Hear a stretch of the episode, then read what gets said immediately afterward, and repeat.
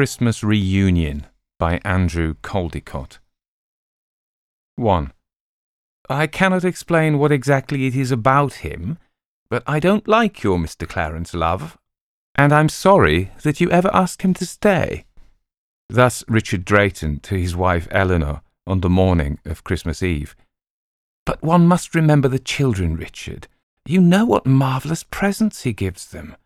Much too marvellous. He spoils them. Yet you'll have noticed that none of them likes him. Children have a wonderful intuition in regard to the character of grown ups. What on earth are you hinting about his character? He's a very nice man. Drayton shuffled off his slippers in front of the study fire and began putting on his boots. I wonder, darling, whether you noticed his face just now at breakfast when he opened that letter with the Australian stamps on. Yes, he did seem a bit upset, but not more so than you when you get my dressmaker's bill. Mrs. Drayton accompanied this sally with a playful pat on her husband's back as he leant forward to do up his laces. Well, Eleanor, all that I can say is that there's something very fishy about his Antipodean history. At five and twenty he left England a penniless young man, and hey presto, he returns a stinking plutocrat at twenty-eight. And how? What he's told you doesn't altogether tally with what he's told me, but cutting out the differences, his main story is that he duly contacted old Nelson Joy, his maternal uncle, whom he went out to join, and that they went off together prospecting for gold.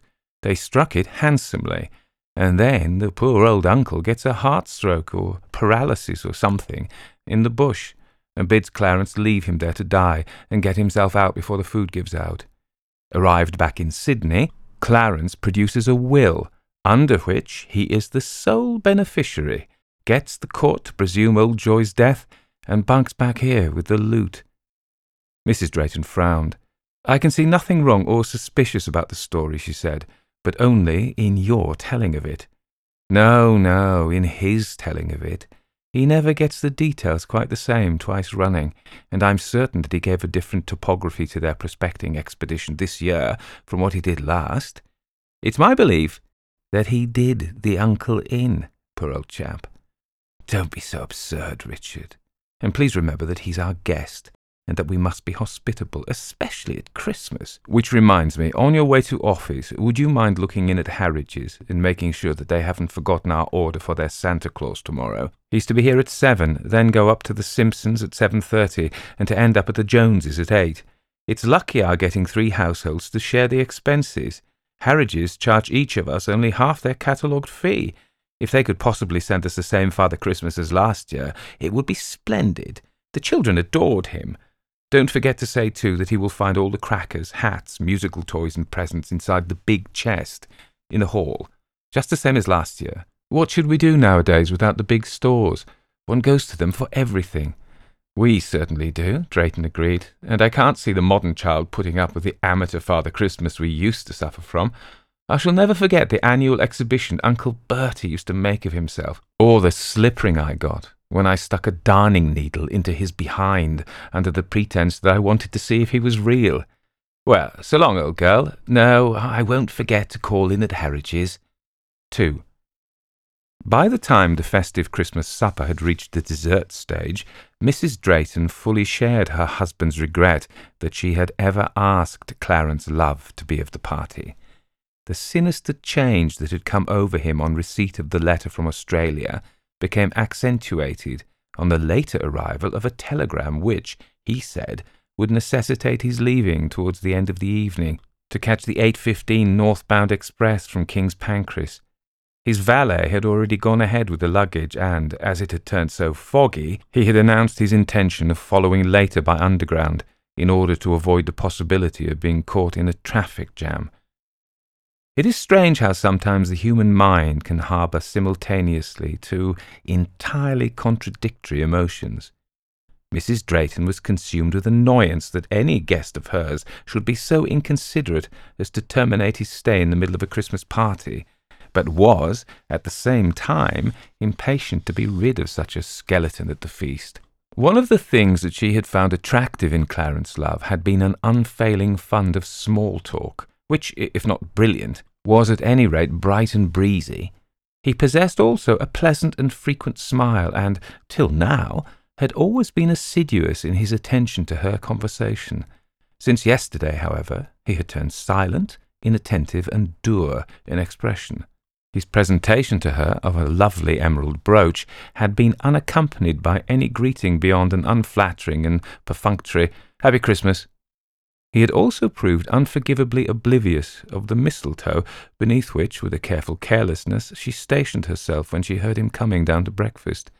It was indeed quite mortifying, and when her husband described the guest as a busted balloon, she had neither the mind nor the heart to gainsay him. Happily for the mirth and merriment of the party, Drayton seemed to derive much exhilaration from the dumb discomfiture of his wife's friend, and Eleanor had never seen or heard her husband in better form. He managed, too, to infect the children with his own ebullience, and even Miss Potterby, the governess, reciprocated his fun. Even before the entry of Father Christmas, it had thus become a noisy and almost rowdy company. Father Christmas's salutation on arrival was in rhymed verse, and delivered in the manner appropriate to pantomime. His lines ran thus To sons of peace, Yule brings release from worry at this time, but men of crime, this holy time, their guilty heads need hide. So never fear, ye children dear, but innocent sing, Noel, for the holy rood shall save the good, and the bad be burned in hell. This is my carol and Noel my parole. There was clapping of hands at this, for there is nothing children enjoy so much as mummery, especially if it be slightly mysterious. The only person who appeared to dislike the recitation was Love, who was seen to stop both ears with his fingers at the end of the first verse and to look ill. As soon as he had made an end of the prologue, Santa Claus went ahead with his distribution of gifts and made many a merry quip and pun. He was quick in the uptake, too, for the children put him to many a poser, to which a witty reply was always ready. The minutes indeed slipped by all too quickly for all of them, except Love, who kept glancing uncomfortably at his wristwatch and was plainly in a hurry to go. Hearing him mutter that it was time for him to be off, Father Christmas walked to his side and bade him pull a farewell cracker. Having done so, resentfully it seemed, he was asked to pull out the motto and read it. His hands were now visibly shaking, and his voice seemed to have caught their infection. Very falteringly, he managed to stammer out the two lines of doggerel. Reunited heart to heart, uh, love and joy shall never part. And now, said Father Christmas, I must be making for the next chimney, and on my way, sir, I will see you into the underground. So saying, he took Clarence Love by the left arm and led him, with mock ceremony, to the door, where he turned and delivered this epilogue Ladies and gentlemen, good night. Let not darkness you affright. Aught of evil here today. Santa Claus now bears away. At this point, with sudden dramatic effect, he clicked off the electric light switch by the door and by the time Drayton had groped his way to it in the darkness and turned it on again, the parlour maid, who was awaiting Love's departure in the hall, had let both him and Father Christmas out into the street. Excellent! Mrs. Drayton exclaimed. Quite excellent. One can always depend on Harridges. It wasn't the same man as they sent last year, but quite as good and more original, perhaps. I'm glad he's taken Mr. Love away, said young Harold. Yes, Dorothy chipped in. He's been beastly all day and yesterday too, and his presents aren't nearly as expensive as last year. Shut up, you spoilt children, the father interrupted. I must admit, though, that the fellow was a wet blanket this evening. What was that nonsense he read out about reunion? Mrs. Potterby had developed a pedagogic habit of clearing her throat audibly as a signal demanding her pupil's attention to some impending announcement. She did it now, and parents as well as children looked expectantly towards her. Uh, the motto, as read by Mr. Love, she declared, was so palpably inconsequent that I took the liberty of appropriating it when he laid the slip of paper back on the table. Here it is, and this is how it actually reads. Be united heart to heart, love and joy shall never part. That makes sense, if it doesn't make poetry. Mr. Love committed the error of reading uh, be united as reunited, and of not observing the comma between the two lines. Ah, thank you, Miss Potterby. That, of course, explains it. How clever of you to have spotted the mistake and tracked it down. Thus encouraged, Miss Potterby proceeded to further corrective edification. Uh, you remarked just now, Mr. Drayton, that the gentleman impersonating Father Christmas had displayed originality. His prologue and epilogue, however, were neither of them original, but corrupted versions of passages which you will find in Professor Borley's Synopsis of Nativity, Miracle and Morality plays, uh, published two years ago. I happen to be familiar with the subject, as the author is a first cousin of mine, uh, once removed. How interesting! Drayton here broke in. And now, Miss Potterby, if you will most kindly preside at the piano, we will dance Sir Roger de Coverley. Come on, children, into the drawing room. 3. On Boxing Day there was no post and no paper. Meeting Mrs. Simpson in the park that afternoon, Mrs. Drayton was surprised to hear that Father Christmas had kept neither of his two other engagements. It must have been that horrid fog, she suggested. But what a shame! He was even better than last year. By which intelligence Mrs. Simpson seemed little comforted. Next morning, the second after Christmas, there were two letters on the Draytons' breakfast table, and both were from Harridge's. The first conveyed that firm's deep regret that their representative should have been prevented from carrying out his engagements in Pentland Square on Christmas night owing to dislocation of traffic caused by the prevailing fog. Uh, but he kept ours all right, Mrs. Drayton commented. I feel so sorry for the Simpsons and the Joneses. The second letter cancelled the first, which had been written in unfortunate oversight of the cancellation of the order. What on earth does that mean? Mrs. Drayton ejaculated. Ask me another, returned her husband. Uh, got their correspondence mixed up, uh, I suppose. In contrast to the paucity of letters, the morning newspapers seemed unusually voluminous and full of pictures. Mrs. Drayton's choice of what to read in them was not that of a highbrow. The headline that attracted her first attention ran Christmas on Underground, and among other choice items, she learned how at Pentland Street Station, their own nearest, a man dressed as Santa Claus had been seen to guide and support an invalid or possibly tipsy companion down the long escalator. The red coat, mask, and beard were afterwards found discarded in a passage leading to the emergency staircase, so that even Santa's sobriety might be called into question. She was just about to retail this interesting intelligence to her husband when, laying down his own paper, he stared curiously at her and muttered, Good God! What on earth's the matter, dear? A very horrible thing, Eleanor. Clarence Love has been killed. Listen. Here he resumed his paper and began to read aloud. The body of the man who fell from the Pentland Street platform on Christmas night in front of an incoming train has been identified as that of Mr. Clarence Love of 11 Playfair Mansions. There was a large crowd of passengers on the platform at the time, and it is conjectured that he fell backwards off it while turning to expostulate with persons exerting pressure at his back. Nobody, however, in the crush could have seen the exact circumstances of the said fatality. Hush, dear, here come the children. They mustn't know, of course. Uh, we can talk about it afterwards. Drayton, however, could not wait to talk about it afterwards. The whole of the amateur detective within him had been aroused, and rising early from the breakfast table, he journeyed by tube to Harridge's, where he was soon interviewing a departmental sub-manager. No, there was no possibility of one of their representatives having visited Pentland Square on Christmas evening. Ah, Our Mr. Droper had got hung up in the Shenton Street traffic block until it was too late to keep his engagements there. He had come straight back to his rooms. In any case, he would not have called at Mr. Drayton's residence in view of the cancellation of the order the previous day. Not cancelled. But he took down the telephone message himself. Yes, here was the entry in the register. Then it must have been the work of some mischief maker.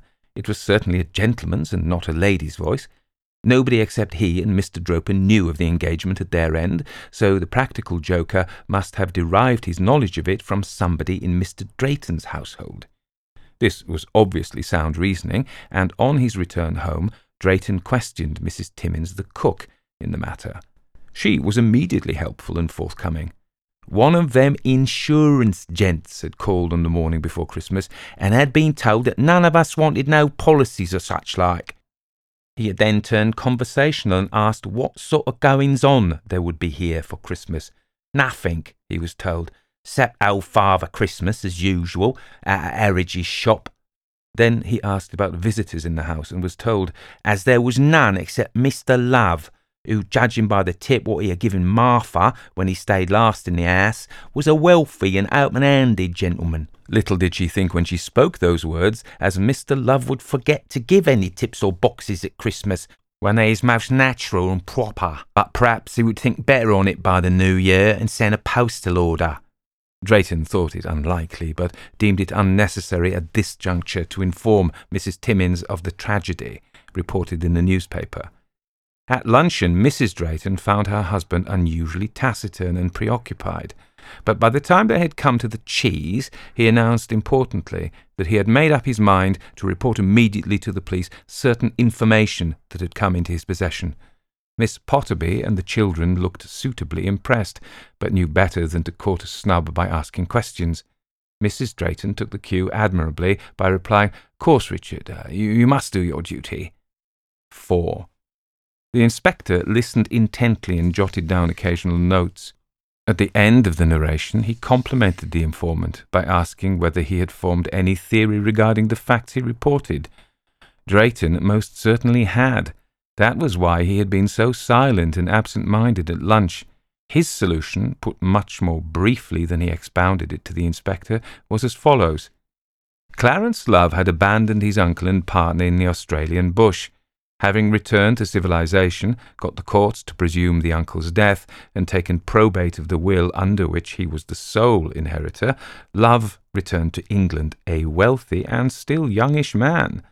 The uncle, however, uh, this was Drayton's theory, did not die after his nephew's desertion, but was found and tended by bushmen. Having regained his power of locomotion, he trekked back to Sydney, where he discovered himself legally dead and his property appropriated by Love and removed to England. Believing his nephew to have compassed his death, he resolved to take revenge into his own hands. Having dispatched a cryptic letter to Love containing dark hints of impending doom, he sailed for the old country and ultimately tracked Love down to the Draytons' abode. Then, having, in the guise of a travelling insurance agent, ascertained the family's program for Christmas Day, he planned his impersonation of Santa Claus. That his true identity, revealed by voice and accent, did not escape his victim was evidenced by the latter's nervous misreading of the motto in the cracker. Whether Love's death in the underground was due to actual murder or to suicide enforced by despair and remorse, Drayton hazarded no guess. Either was possible under his theory. The inspector's reception of Drayton's hypothesis was less enthusiastic than his wife's. If uh, you'll excuse me, uh, Mr. Drayton, said the farmer, you've built a mighty lot on damn little. Still, it's ingenious and no mistake. I'll follow your ideas up, and if you call in a week's time, I may have something to tell you, and one or two things, perhaps, to ask. Why, darling, how wonderful! Mrs. Drayton applauded. Now that you've pieced the bits together so cleverly, the thing's quite obvious, isn't it? What a horrible thing to have left poor old Mr. Joyce die all alone in the jungle. I never really liked Clarence, and am quite glad now that he's dead. But of course, we mustn't tell the children. Inquiries of the Australian police elicited the intelligence that the presumption of Mr. Joy's death had been long since confirmed by the discovery of his remains in an old prospecting pit. There were ugly rumours and suspicions against his nephew, but no evidence on which to support them. On being thus informed by the inspector, Drayton amended his theory to the extent that the impersonator of Father Christmas must have been not Mr. Joy himself, as he was dead, but a bosom friend, determined to avenge him. This substitution deprived the cracker episode on which Drayton had imagined his whole story of all relevance, and the inspector was quite frank about his disinterest in the revised version. Mrs. Drayton also rejected it. Her husband's original theory seemed to her more obviously right and conclusive even than before. The only amendment required, and that on a mere matter of detail, was to substitute Mr. Joy's ghost for Mr. Joy, though of course one mustn't tell the children. But, her husband remonstrated, you know that I don't believe in ghosts. No, but your Aunt Celia does, and she is such a clever woman. By the way, she called in this morning and left you a book to look at. A book? Yes, the collected ghost stories of M. R. James. But the stupid old dear knows that I have them all in original editions. So she said, but she wants you to read the author's epilogue to the collection, which she says is most entertaining. It's entitled Stories I Have Tried to Write. She said that she'd sidelined a passage that might interest you. Uh, the book's on that table by you. No, not that, uh, the one with the black cover. Drayton picked it up, found the marked passage, and read it aloud. There may be possibilities too in the Christmas cracker if the right people pull it, and if the motto which they find inside has the right message on it. They will probably leave the party early, pleading indisposition, but very likely a previous engagement of long standing would be the more truthful excuse. There is certainly, Drayton commented, some resemblance between James's idea and our recent experience, but he could have made a perfectly good yarn out of that theme without introducing ghosts. His wife's mood at that moment was for compromise rather than controversy. Well, darling, she temporized, perhaps not exactly ghosts.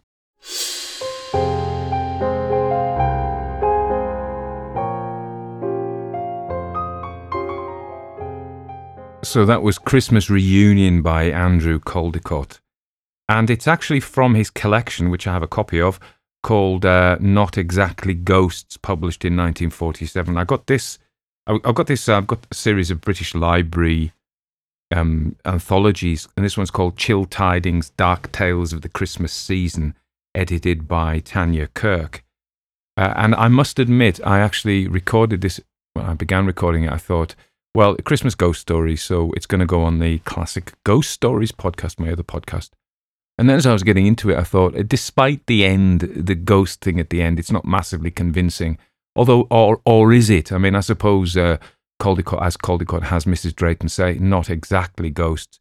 It seemed to me informed to have much more to do with the the golden age of uh, detective stories, whereby a puzzle, there is a puzzle, there's lots of information, a murder happens, and then at some point somebody clever works out. In this case, Mr. Drayton. I think it has a slight twist in the end that it becomes unclear. The first thing is it's a straight detective story, and this is the the uncle who's come back to gain his revenge and then uh, it's found that the uncle's remains, so it must have been a ghost.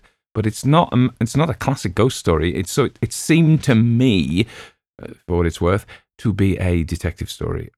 Even if the well, as in many of detective stories from this this era, the the detective is in fact an amateur, so it's not a police pursuit.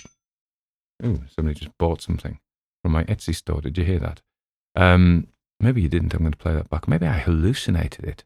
No, I didn't. Um, I've made a sale. I, I do hallucinate making sales on my Etsy store sometimes. I'm kind of like, what was that sale? Was that a sale? And I rush to it to find that It wasn't. It was just some jingling in the wind. Anyway, let me tell you about Sir Andrew Caldecott. I've done another story of his, just one, on the Classic Ghost Stories podcast, which is called Branch Line to um, Benceston, which is, um, again, not a classic ghost story, a kind of a weird story. But anyway, Sir, he's a very illustrious man, Sir Andrew Caldecott. Born 1884, 1951, began writing ghost stories after retiring from the colonial civil service in 1944. He was born in Kent, the son of a clergyman, many writers are, and joined the Malayan civil service in 1907. During his long career, he held the governorships, this is a big deal, of Hong Kong and Ceylon, now Sri Lanka, he is credited for having helped to smooth the way for independence in Ceylon, which it attained in 1948. He published two volumes of ghost stories in 1947, which is this one we talked about, and not exactly ghosts, in 1948. His work is thought to be somewhat reminiscent of the great master of the genre, M.R. James. Not at all in this case. Christmas Reunion is actually based on the idea that James described in his essay, Stories I've Tried to Write. So that's a famous thing about James he did a he did a, an essay called Stories I've Tried to Write and left um, uh, seeds for stories. And many people over the years have written those stories or attempted to. So this is the one about the Christmas cracker, as we hear. So um, I hope you're enjoying the Classic Detective Stories podcast. This is the first month, really. Uh, and we've had some guest narrators, as I said. So Jasper Lestrange of the Encrypted Horror has done that. I've got a friend of mine, an actor called uh, Ben Brinicum, who's going to be doing one. And I've been auditioning people via backstage. Um, I want a kind of American male hard boiled gumshoe. So I want this to be a different kind of. I want this to to be um, an opportunity for all sorts of narrators to uh, show their show their paces, you know, and, and be there for your enjoyment. So that's that. Uh, it uh, it isn't just the same as the classic ghost stories, which is very much a one man band, really. Um, so that's it. So if you have a good voice and you like classic detective stories, get in touch with me at classic ghost stories. No, I'll give you the proper one. Classic ghost podcast at gmail.com. No gaps, no dots. Classic ghost podcast at gmail.com. So that's a call for narrators, for people who are interested in narrating stories from the classic age of uh, detective fiction, whether it be American, um, British, or anybody else, or French. Yeah, uh, some great stuff. I'd, I'd do a Simenon one, um, and uh, do you know what? I think it'd be better with somebody who, who was French. Okay, in English, but um, somebody to do it who's authentically French. Yeah. Okay. But uh, up and above. No, no, no. What's Superman say? He puts his hand up and he says something. No, not per ardua ad astra, but something like that. Anyway, I'm getting lost now. So, okay, I hope you enjoyed that. More to come. Please share. Please tell your friends that we, there is another podcast called the Classic Detective Stories podcast that they would enjoy. And um, uh, we will tell you some more stories soon you